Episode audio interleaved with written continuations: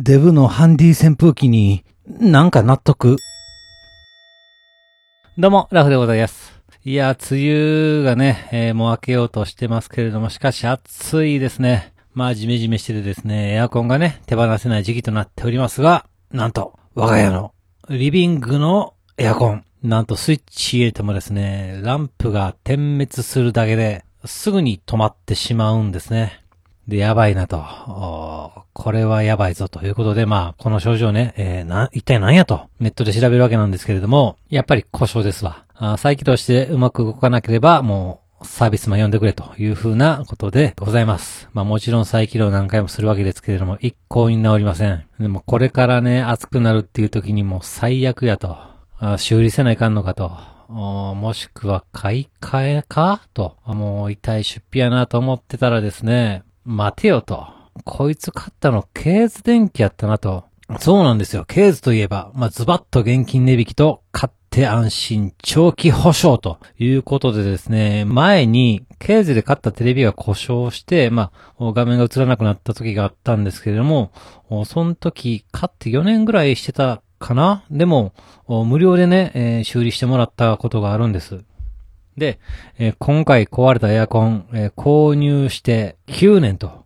いうことで、まあさすがに9年やから、まあ保証期間外れてるよなと思って調べたら、なんとエアコン10万円以上であれば、10年保証ということで、え確かこのエアコン10万はしたぞと、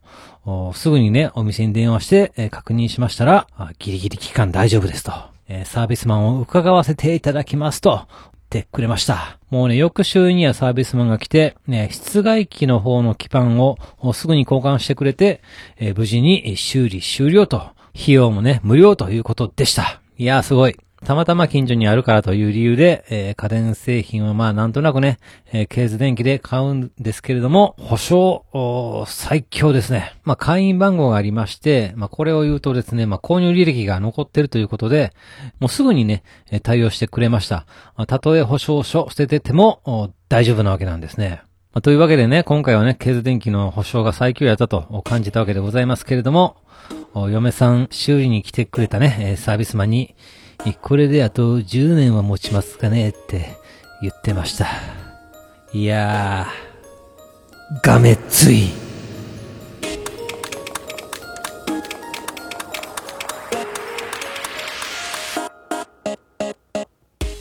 はい、始まりました。一人笑い第165回ということで、えーこの番組はずっと笑っていたい年のスピンオフ番組として、私、ラフ一人で喋るポッドキャスト番組です。いや、あの、実は地元の友達がですね、保険の仕事をしてまして、まあね、ちょっと、まあ、嫁さんのね、職場周りの友達とかも結構、病気とかでね、生命保険にお世話になってるよということで、私と嫁の入ってる生命保険の内容がですね、ほんとね、薄っぺらい内容だったなと思いましてですね、まあ、ちょっとこの友達にね、えー見直してくれよと、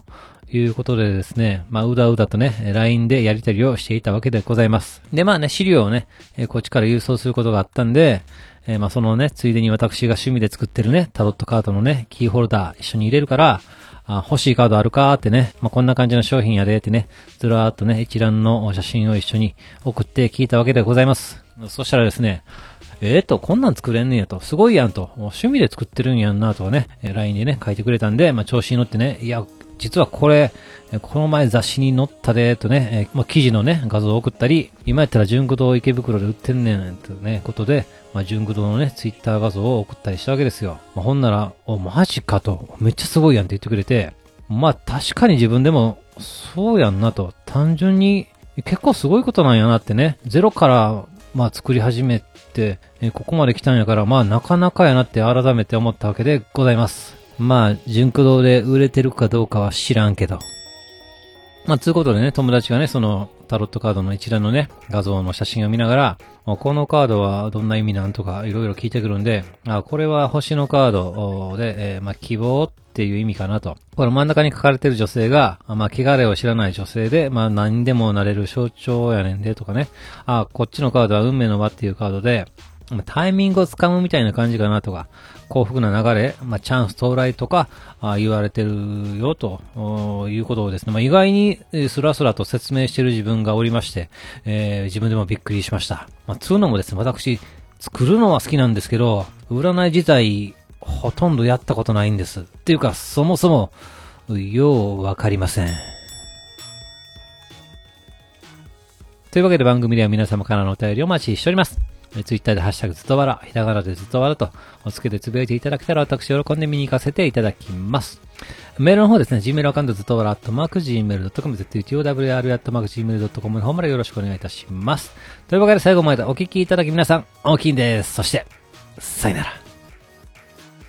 いや、昨日かな、ついに私のところにもですね、まあ、コロナワクチンの接種券が届きまして、いやー、正直ね、打つかどうかかなり迷ってるんですけど、まあ、職場でね、お客さんとかと、まあ、世間話するときに、やっぱり打たへん人信じられへんみたいな空気がね、流れるわけですよ。で、まあ、ああ、まあそうですよねってね、まあ、そのね、お客さんに、まあ意見をね、合わせるわけなんですけれども、でも、まあ、やっぱ心の中では、いやいやいやいや、打つも打たへんも、自由ですから残念って叫んでます。